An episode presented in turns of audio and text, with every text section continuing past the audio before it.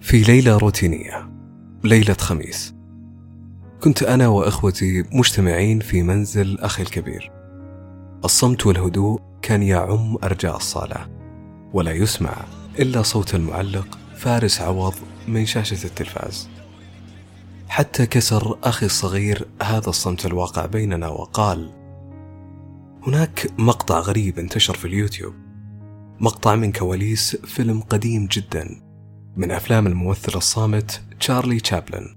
الغريب في المقطع ظهور بالصدفة سيدة تحمل بيدها هاتف. وفي تلك الحقبة والزمن لم تخترع الهواتف بعد. يعني مو ممكن تكون هذه السيدة مسافرة عبر الزمن وجاية من المستقبل. وكاميرات أفلام تشارلي تشابلن التقطتها. وأكمل حديثه قائلا حتى صحيفة ديلي نيوز الأمريكية تحدثت عن المسافرة بالزمن في فيلم تشارلي تشابلن. عندما سأل أخي هذا السؤال بدأت أصواتنا تتعالى ووجهات نظرنا تختلف. المؤيد والمعارض واللي ينتقد بشدة من ينشر مثل هذه الأخبار وعلى من يصدقها. لكن أنا كانت لي وجهة نظر مختلفة. وجهة نظر معتمدة على أدلة وبرهنة أينشتاين. لذلك خلونا نتكلم عن السفر للمستقبل بمنظور ألبرت أينشتاين. في نظرية النسبية الخاصة يقول أينشتاين الزمن نسبي وليس ثابت. ويقول أيضا الزمن يتباطأ مع السرعة. كلما تحركت بسرعة أكبر كلما تباطأ الزمن لديك. وهذا علميا يسمى بال time dilation أو تمدد الزمن. وعشان نفهم فكرة تمدد الزمن أكثر إذا تخيلنا صاروخ منطلق في الفضاء بسرعة عالية. وخلينا نقول سرعة قريبة من سرعة الضوء. فالوقت داخل الصاروخ يصبح أبطأ مقارنة بالوقت على سطح الأرض. يعني معدل تحرك عقارب الدقائق في ساعتك داخل الصاروخ يتحرك بشكل أبطأ من معدل تحرك عقارب أي ساعة في الأرض. حتى ضربات قلبك داخل الصاروخ تدق بمعدل أبطأ وانقسام الخلايا داخل جسمك يكون بمعدل أبطأ وحتى أفكارك كلها تعمل بالبطيء كلها تخضع ل time dilation. باختصار وبدون إطالة. أنت والصاروخ راح تتحركون ب slow motion بالحركة البطيئة. عارف أبعاد هذا الإثبات إيش؟ الفكرة الخيالية اللي نشوفها في الأفلام فكرة السفر للمستقبل. تخيل أنك ممكن تسافر سنة 2020 في رحلة مدتها خمس سنوات بسرعة تقارب سرعة الضوء.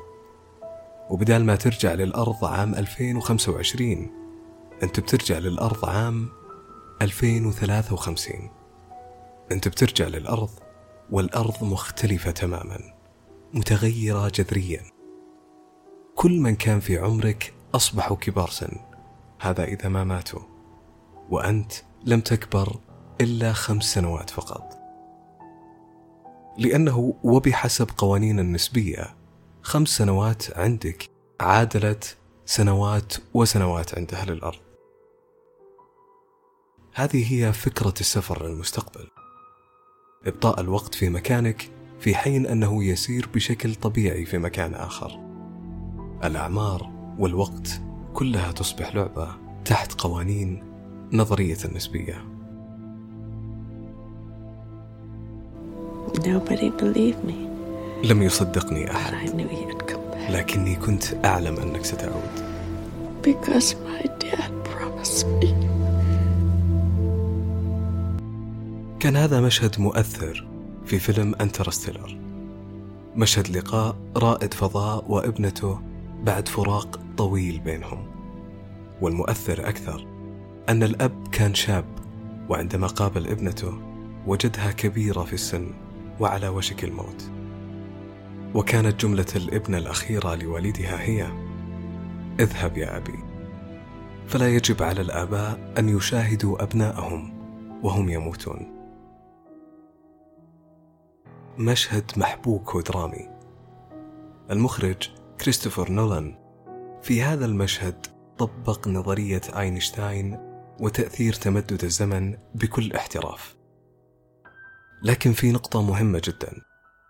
نظرية أينشتاين وفكرة السفر للمستقبل مو بس سيناريو محبوك لأفلام الخيال العلمي أو دليل يخليك تصدق أي فيديو في اليوتيوب بعنوان مسافر عبر الزمن الموضوع أكبر فهمنا لنظرية النسبية ونسبية الزمن ساعدنا في اختراعات كثيرة ومن أهمها نظام تحديد المواقع العالمي ال GPS.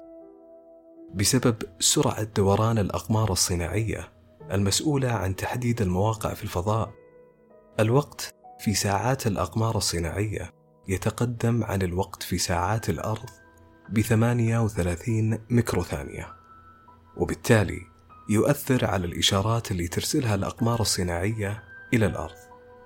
صحيح أنها فقط 38 ميكرو ثانية لكن أتمنى أنك ما تستهين فيها لأن هذا الفارق بالتوقيت.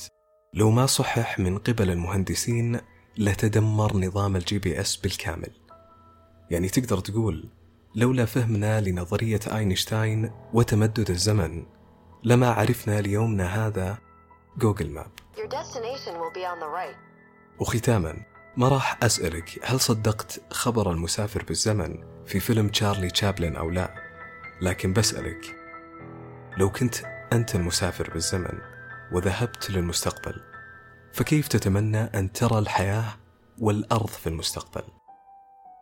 كنت معكم أنا أحمد الحربي وقام بالكتابة داليا العمري في حفظ الله.